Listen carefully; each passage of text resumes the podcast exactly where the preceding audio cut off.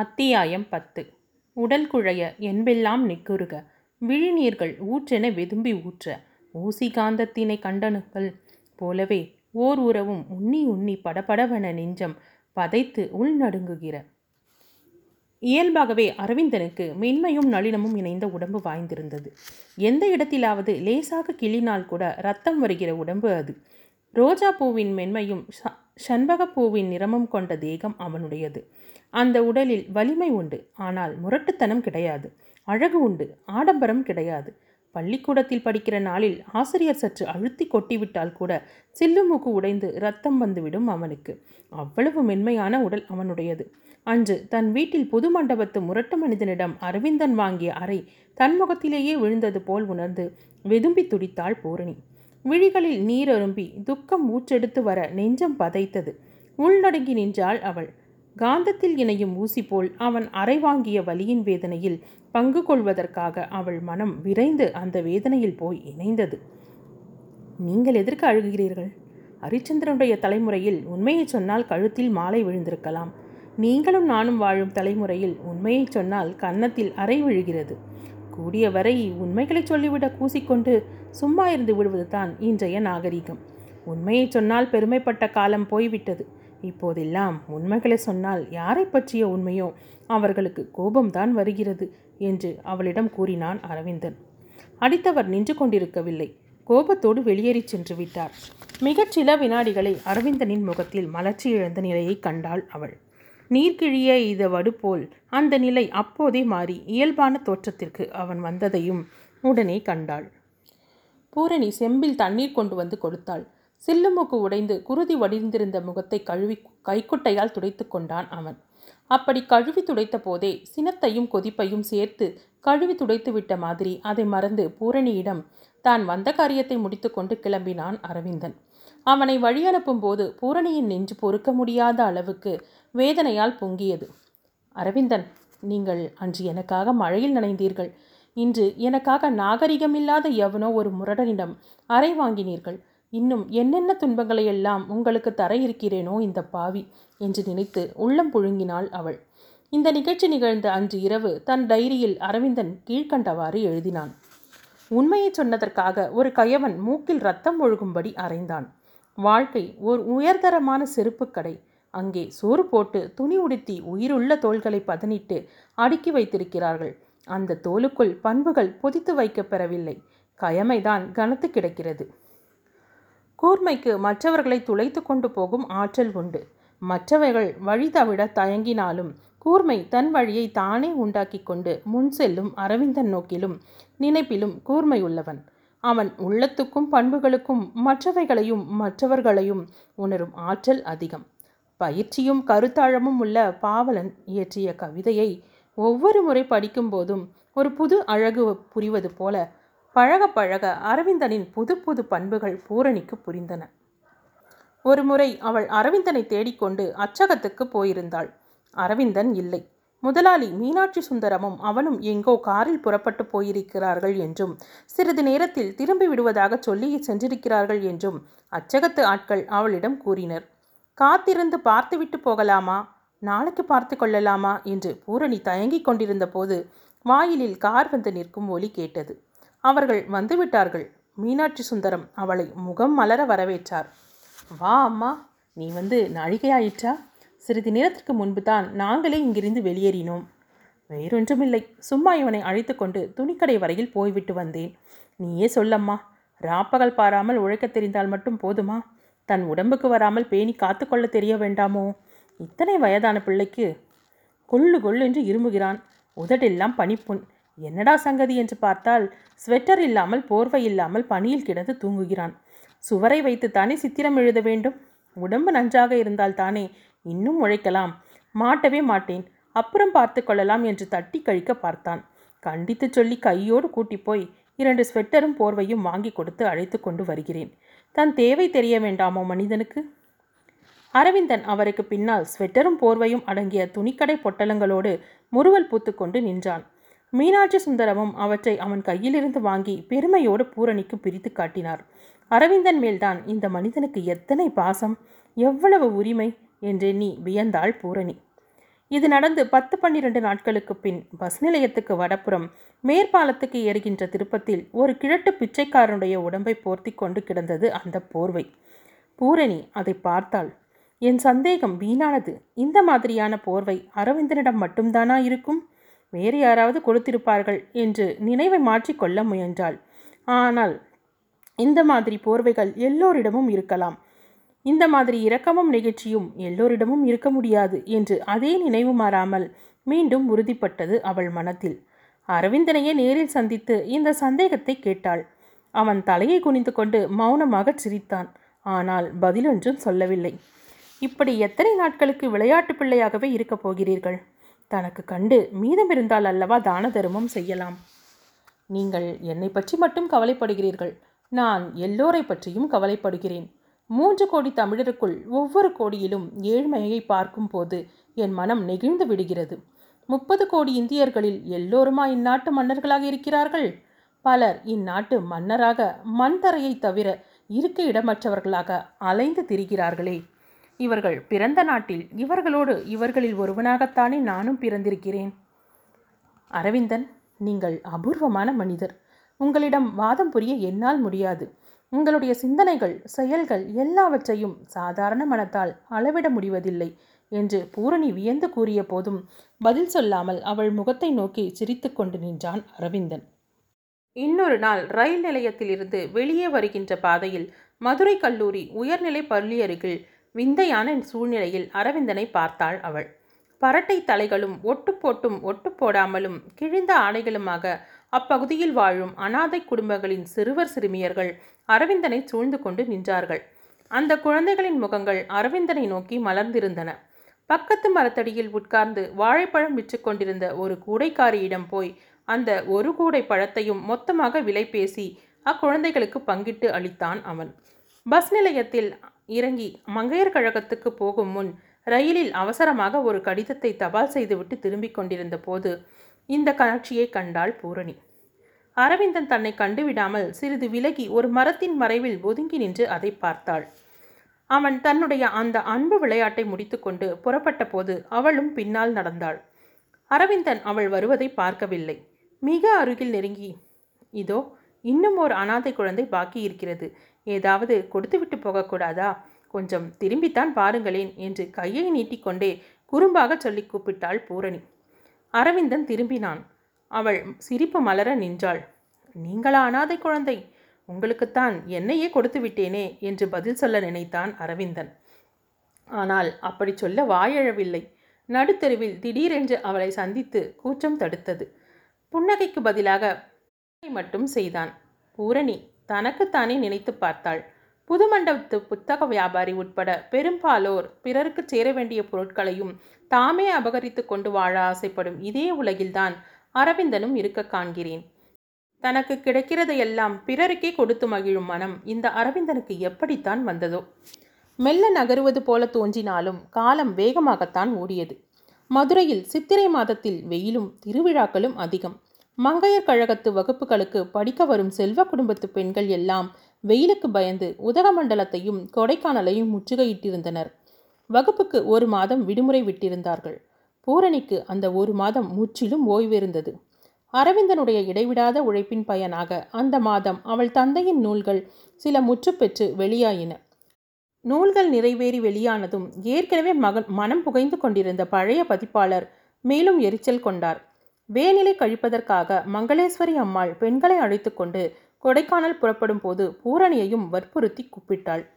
அப்பாவின் புத்தக வேலைகள் நடந்து கொண்டிருக்கின்றன, நானும் அங்கு உடனிருந்து கவனிக்க வேண்டும். இப்போது வசதிப்படாது, இன்னொரு முறை உங்களோடு கண்டிப்பாக வருகிறேன் அம்மா என்று சொல்லி அந்த அம்மாளின் அழைப்பை மறுத்துவிட்டாள் பூரணி.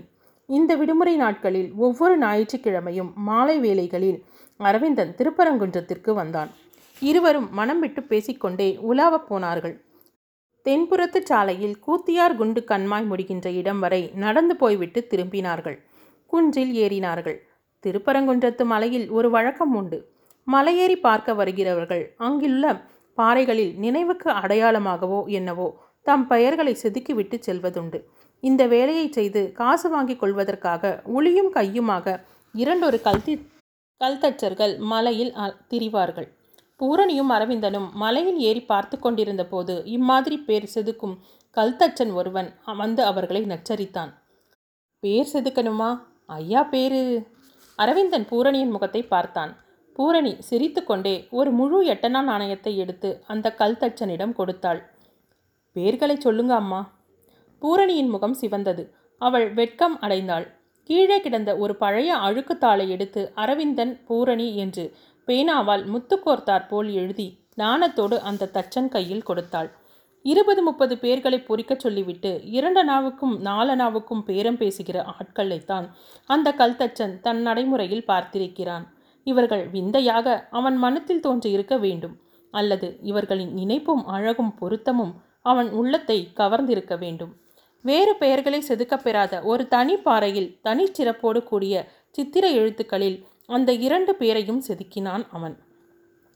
தச்சன் செதுக்கி முடித்ததும் அரவிந்தன் பூரணியிடம் கூறினான், நம்முடைய பெயர்களை உயர்ந்த இடத்தில் உயர்ந்த விதத்தில் தனியாக செதுக்கியிருக்கிறான். பேர் பரவுவதற்காகவும் பேர் நிலைப்பதற்காகவும் எத்தனையோ மனிதர்கள் ஆயிரக்கணக்கில் செலவழித்து கொண்டிருக்கிறார்கள். நீங்களோ ₹1.50 செலவில் பேரை நிலைக்க வைத்திருக்கிறீர்கள். அரவிந்தன் சிரித்து கொண்டே அவள் முகத்தை பார்த்து இப்படி சொன்னபோது அவளுடைய அந்த செழிப்பான கன்னங்களில், சிரிக்கும் இதழ்களில், மலர்ந்த விழிகளில், பிறை நெற்றியில் எங்கும் நாணப்பூக்கள் பூத்து நளினச்சாயம் மணத்தது. பூரணி பலமுறை தன்னை ஒருமையில் நீ உன்னை என அழைத்தால் போதும் என்று வற்புறுத்தி சொல்லியிருந்தும் அரவிந்தன் நீங்கள் உங்களை என்று பன்மையிலேயே அவளை அழைத்து கொண்டு வந்தான். மீண்டும் மீண்டும் அவன் அப்படி அனாவசியமான மரியாதை கொடுக்கும் போதெல்லாம் கடிந்து கொண்டும் அன்பு கோபம் கொண்டும் பிணங்கியும் பேச மறுத்தும் அவனை வழிக்கு கொணர்ந்து ஒருமையில் உரிமையோடு கூப்பிடும்படி மாற்றினாள் பூரணி.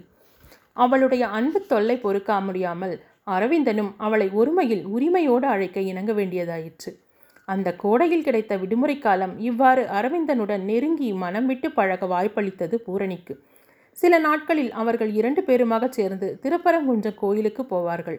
அப்படி போயிருந்த ஒரு நாளில் கோவிலுக்குள்ளே உள்ள ஒரு குளத்தின் கரையில் அரவிந்தன் ஒரு கருத்து சொன்னான். அந்த குளக்கரையில் உப்பும் மிளகும் சர்க்கரையும் சேர்த்து முடிச்சாக தனித்தனியே கட்டி விற்பார்கள். அவற்றை வாங்கி தண்ணீரில் போட்டால் அவ்வாறு போட்டு பிரார்த்தனை செய்கிறவர்களின் பாவங்களும் நோய்களும் கரைந்து விடும் என்பது பரம்பரையாக இருந்து வரும் முறைமை. பூரணி 2 முடிச்சுகளை வாங்கி ஒன்றை தன் கையால் நீரில் கரைத்துவிட்டு மற்றொன்றை அரவிந்தனிடம் நீட்டினாள். நீயே கரைத்துவிடு. எனக்கு வேண்டாம் பூரணி, நான் சமூகத்தின் பாவங்களையும் நோய்களையும் கரைத்துவிட ஆசைப்படுகிறவன். அவை இந்த சிறிய உப்பு முடிச்சை கரைப்பதனால் கரைய மாட்டா. அவைகளை கரைத்து அழிக்க உயர்ந்த குறிக்கோள்களை வெள்ளமாக பெருக்கி வேறோர் லட்சிய குளம் தேக்க வேண்டும் என்று இவ்வாறு சொல்லி அதை மறுத்தான் அரவிந்தன். பூரணி சினம் தொனிக்கும் குரலில் ஆனால் சிரிப்பு நிலவும் முகத்தோடு, சமூகம், பிரச்சனைகள், ஏழ்மை, வறுமை, எப்போது பார்த்தாலும் இந்த பல்லவிதானா அரவிந்தன்? இந்த பல்லவிகளை மறந்து வேறு எதையேனும் அளவலாவி பேசுவதற்கு சிறிது கூட நேரமில்லையா உங்களிடம் என்று அவனை கேட்டாள். என்ன செய்வது பூரணி, நான் பிறந்த வேளை அப்படி என பதில் சொல்லிவிட்டு மேலே வெறித்து பார்த்தான் அரவிந்தன். இப்படி எத்தனையோ நிகழ்ச்சிகளின் மூலம்தான் அரவிந்தனை அவள் புரிந்து கொள்ள முடிந்தது. அவ்வாறு புரிந்து கொள்ள அவளுடைய சின்னஞ்சிறு பெண்மனம் அவனுடைய பெரிய மனத்திற்குள் கலந்து கரைந்து கவிந்து ஒடுங்கலாயிற்று. கோடை விடுமுறையெல்லாம் கழிந்து பள்ளிக்கூடங்கள் திறந்துவிட்டார்கள். பூரணி குழந்தை மங்கையர்கரசியை பள்ளிக்கூடத்தில் சேர்த்தாள். தம்பிகள் 2 பேரும் மேல் வகுப்புகளுக்கு தேர்ச்சி பெற்று பள்ளிக்கூடம் போய்க் கொண்டிருந்தார்கள். பள்ளிக்கூட சம்பளம், புதிய புத்தகங்கள் என்று செலவு நிறைய ஆகிக் கொண்டிருக்கிறது. மங்கையர் கழகத்தில் தந்த மாத சம்பளமும் புத்தகங்கள் விற்ற வருமானமுமாக மாதம் ஒரு கணிசமான தொகை கிடைத்தாலும் அது போதவில்லை. வரவுக்கும் செலவுக்குமாக இழுத்து பறித்து கொண்டு தான் காலம் ஓடியது. சில நாட்கள் சில்லறை காசுக்கு கூட தட்டுப்பாடு இருந்தது. தினசரி மாலையில் நகரத்திற்கு சென்று திரும்புவதற்கு பஸ் செலவு ஆயிற்று. எளிமையான கோலத்தோடு எளிமையாக வாழத்தான் அவள் விரும்பினாள். மங்கையர் கழகத்து நிர்வாகிகளும் மாணவிகளும் ஆடம்பரத்தில் தோய்ந்து தோன்றும் செல்வ வளமுள்ளவர்களாக இருந்தார்கள். ஆகையினால் அவர்கள் குறை சொல்லாமல் இருப்பதற்காகவாவது தன்னை சிறிது பேணிக் கொண்டாள். இந்த செலவுகளை எல்லாம் சமாளித்து குழந்தைகளுக்கு வயிறு வாடாமல் வேலைக்கு வேலை கவனித்து கொள்ள முடிந்தது. அரவிந்தன் கற்றுக் கொடுத்த பழக்கத்தை அவளும் ஏற்றுக்கொண்டு கடைபிடிக்கலானாள். பல வேளை உணவுகளை தன்னளவில் மிகவும் சுருக்கி கொண்டாள். அரவிந்தன் அதை லட்சியத்துக்காக செய்தான். அவளுக்கு இல்லாமையே அந்த லட்சியத்தை அமைத்து கொடுத்தது. இல்லாமையே சில வசதிகளை குறைத்து கொள்ளும் துணிவை அளித்திருந்தது. திருநாவுக்கரசருக்கு பள்ளிக்கூட படிப்பு கடைசி ஆண்டாக இருந்ததனால் படிப்பு செலவு சிறிது மிகுதியாயிருந்தது. இப்பொழுது துன்பங்களை பெரிதாக நினைத்து அழுந்தி அலைப்படுவதே இல்லை. அவள் குறைவிலும் நிறைவாக இருக்கின்ற ரகசியத்தை அரவிந்தன் அவளுக்கு சொல்லிக் கொடுத்திருந்தான். அன்றைக்கு வெள்ளிக்கிழமை. மங்கையர் கழகத்தில் நல்ல கூட்டம். ஒவ்வொரு வெள்ளிக்கிழமையும் ஒரு சிறப்பு கூட்டம் இருக்கும். அதில் எல்லோரும் கலந்து கொண்டு சொற்பொழிவை கேட்கலாம். பூரணி அன்று திலகவதியார் சரித்திரம் பற்றி பேசினாள். அன்றைய தினம் அவள் மனம் பேச வேண்டிய பொருளில் பரிபூரணமாக ஆழ்ந்திருந்தது.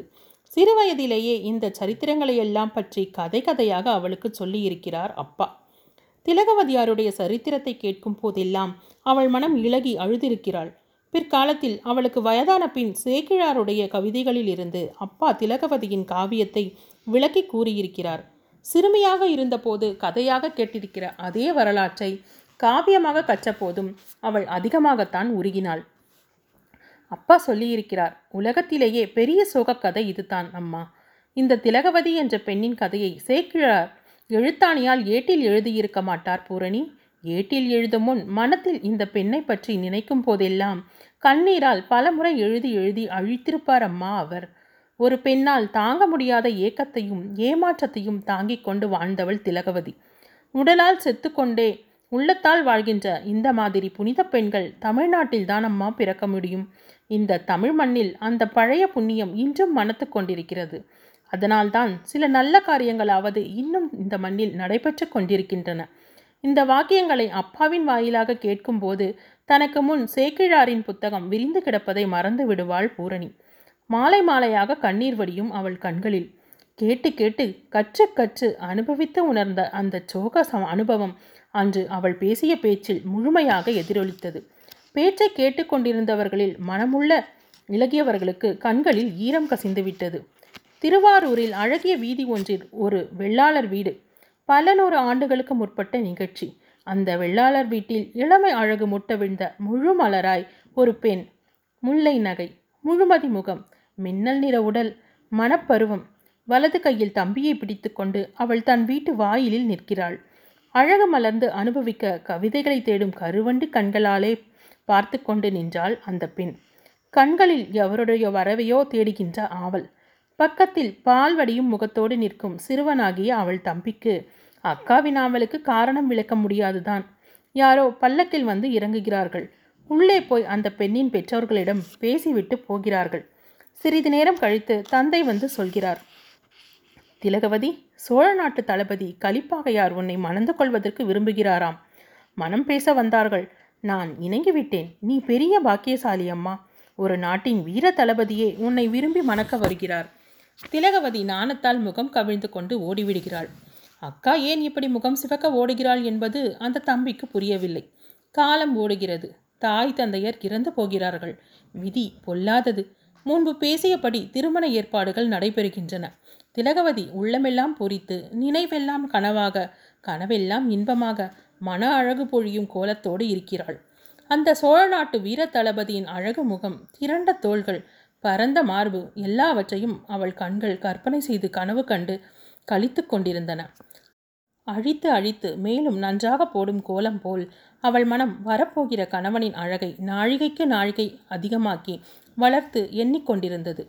அந்த பெற்றோர் இறந்த துயரம் கூட மறைந்திருந்தது. அந்த அழகன் வரவில்லை. செய்தி வந்தது, சோழ நாட்டு தளபதி போரில் மாண்டு போனாராம். திலகவதி குமுறி குமுறி அழுதாள். கனவுகளில் பார்த்து கண்ணால் பார்க்காத அந்த கணவனுக்காக அழுதாள். அழுதழுது உயிர் மூச்சுக்காற்றையே விட்டுவிட நினைத்தாள். இனி என்ன இருக்கிறது வாழ? அக்கா, நான் இருக்கிறேனே, எனக்காக வாழுங்கள் என்று கெஞ்சினான் தம்பி. வாழவும் முடியாமல் சாகவும் முடியாமல் சந்தனக்கட்டை போல் விதியின் கைகளில் அறைபட்டாள் திலகவதி. அந்த வாழ்வில் மனம் பிறந்தது. அவளுக்கு மனம் கிடைக்கவில்லை. ஆனால் மனம் பெறாத அந்த வாழ்வு உலகுக்கெல்லாம் தெய்வீக திருமணம் நல்கிற்று. காவியமாய் உயர்ந்தது, கவிதையாய் எழுந்தது. இந்த சொற்பொழிவை உணர்ச்சிகரமாக செய்து முடித்தாள் பூரணி. சந்தனத்தை தொட்டுவிட்ட பிறகு கழுநீரிலே கை தோய்ப்பது போல் மங்களேஸ்வரி அம்மாக்களின் மூத்த பெண் வசந்தா இந்த பேச்சை கேட்டுவிட்டு பூரணியை ஒரு கேள்வி கேட்டு மடக்கினாள். திலகவதிக்கும் கலிப்பகையாருக்கும் மனம் தானே பேசினார்கள். அவர் இறந்தால் இவள் ஏன் வேறு கணவனுக்கு வாழ்க்கைப்படக்கூடாது? நீ இன்றைய நாகரிகம் பேசுகிறாய் வசந்தா. ஒருவனை கணவனாக மனத்தில் நினைக்கும் போதே அவனுக்கு வாழ்க்கைப்பட்டு விடுவார்கள் இந்த நாட்டு பெண்கள். அனிச்சம்பூ போல அவர்களுடைய வாழ்வு மெல்லியது. அதற்கு ஒரு நுகர்ச்சி தான் உண்டு. அந்த நுகர்ச்சியோடு அது வாடி விடுகிறது என்று பூரணி பதில் கூறியதும் மற்றவர்கள் கைத்தட்டி ஆரவாரம் செய்தார்கள். வசந்தாவிற்கு முகத்தில் கரி பூசினார் போல் ஆகிவிட்டது. அன்று தன்னுடைய சொற்பொழிவு பல பேருடைய உள்ளத்தில் புகுந்து வேலை செய்திருக்கிறது என்பதை கூட்டம் முடிந்ததும் அவர்கள் தன்னை சூழ்ந்து கொண்டு பாராட்டிய பாராட்டுரைகளிலிருந்து தெரிந்து கொண்டாள் பூரணி. அப்படியே உணர்ச்சிகளை பிசைந்தெடுத்து விட்டீர்களே அக்கா என்று மங்களேஸ்வரி அம்மாளின் இளைய பெண் செல்லம் பாராட்டினாள். பூரணி அந்த பாராட்டு வெள்ளத்தில் திணறிக் கொண்டிருந்த போது, காரியதர்சி அம்மா மேலே மாடியில் இருக்காங்க, உங்களை கூப்பிடுறாங்க என்று மங்கையர் கழகத்து வேலைக்கார பெண் வந்து அழைத்தாள். பூரணி எழுந்து சென்றாள். அவள் நடையில் ஒரே பெருமிதம் தோன்றியது. இதுவரை இப்படி சொற்பொழிவு நான் கேட்டதில்லை பூரணி என்று காரியதர்சியாகிய அந்த அம்மாள் மங்கையர் கழகத்து நிர்வாகிகளின் சார்பில் தன்னை பாராட்டப் போவதை கற்பனை செய்து கொண்டே மாடிப்படிகளில் ஏறினாள் பூரணி. மனத்திற்குள் புகழின் படிகளில் ஏறுவது போல ஓர் இன்ப பிரமை எழுந்தது. காரியதர்சியின் அறைக்குள் தான் நுழைந்த போது அந்த அம்மா வா என்று கூட சொல்லாதது ஒரு மாதிரி பட்டது பூரணிக்கு. வழக்கமாக சிரிக்கும் சிரிப்பு கூட அந்த அம்மாள் முகத்தில் இல்லை. பூரணி நின்றாள். மரியாதைக்காக உட்கார் என்று கூட சொல்லவில்லை காரியதர்சி. பூரணி திகைத்தாள். இந்த கழகத்தில் இதுவரை யாருக்கும் எதை பற்றியும் இந்த மாதிரியெல்லாம் கண்ணா பின்னம் என்று மொட்டை கடிதம் வந்ததில்லை. நீ என்னவோ புனிதம், பண்பு, ஒழுக்கம் என்று பேச்சில்தான் முழங்குகிறாய். நடத்தையில் ஒன்றும் காணோம். போதாக்குறைக்கு இங்கேயே சிலர் உன்னை புகழுகிறார்கள். இதெல்லாம் அவ்வளவு நல்லதில்லை சொல்லிவிட்டு ஒரு கடிதத்தை எடுத்து நீட்டினாள் அந்த அம்மாள். அதை சிறிது படித்ததுமே பூரணிக்கு உள்ளம் துடித்தது. கடவுளே, நீ பாவிகள் நிறைந்த இந்த உலகத்தை படைத்ததற்காக உன்னை நான் ஒருபோதும் மன்னிக்க முடியாது. இந்த உலகில் இவர்களிடையே நானும் உறுதியாக இருப்பதற்காக நீ என்னை மன்னித்துத்தான் ஆக வேண்டும் என்று குமுறினாள் அவள். குறிஞ்சி மலரும்.